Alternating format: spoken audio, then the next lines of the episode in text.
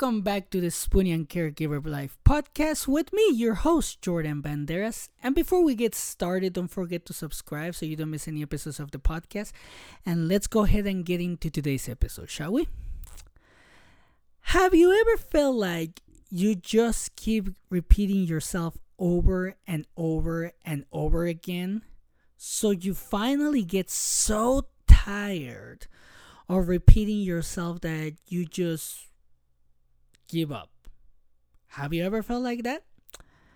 I felt like this throughout my entire life because no one has ever listened to me. I never felt like anyone cared, like I had anything to say.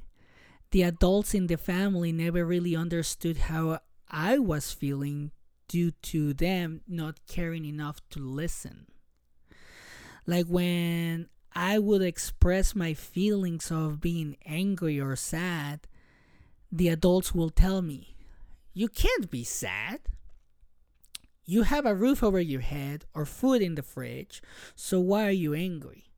Or you have a family that loves you, so I bottled those feelings inside, thinking there was something wrong with me. Have you ever felt like that? Now, I used to think that I was the only one who went through this, but the more I talk to people and read your guys' stories, I realized that I wasn't the only one who has gone through it. Since childhood, some of us have been treated this way, but many face this treatment in adulthood too.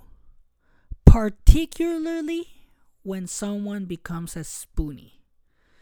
But in reality, it doesn't matter at what age you started to experience this because we feel very similar when going through this, right? Probably you might feel the same way as I do or similar. Now, I have faced this since childhood, but my wife started to face it when she became ill in adulthood. Since I have been working on my communication, I had to ask her to just listen to me when I talk and correct me when I'm not saying something correctly, which it happens a lot. But that's because I want to be understood and become a, care, a better caregiver. After she started to listen to me more and help me express what I was feeling, I noticed that I also began listening to her more. Because this was so helpful to me, I decided that I was going to try it with my wife. And I can tell you that I have seen an enormous difference.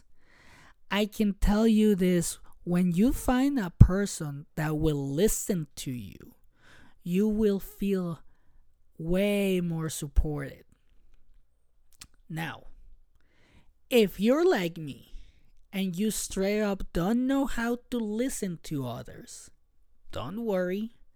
You can learn no matter what age, if you have an illness, or what your profession is.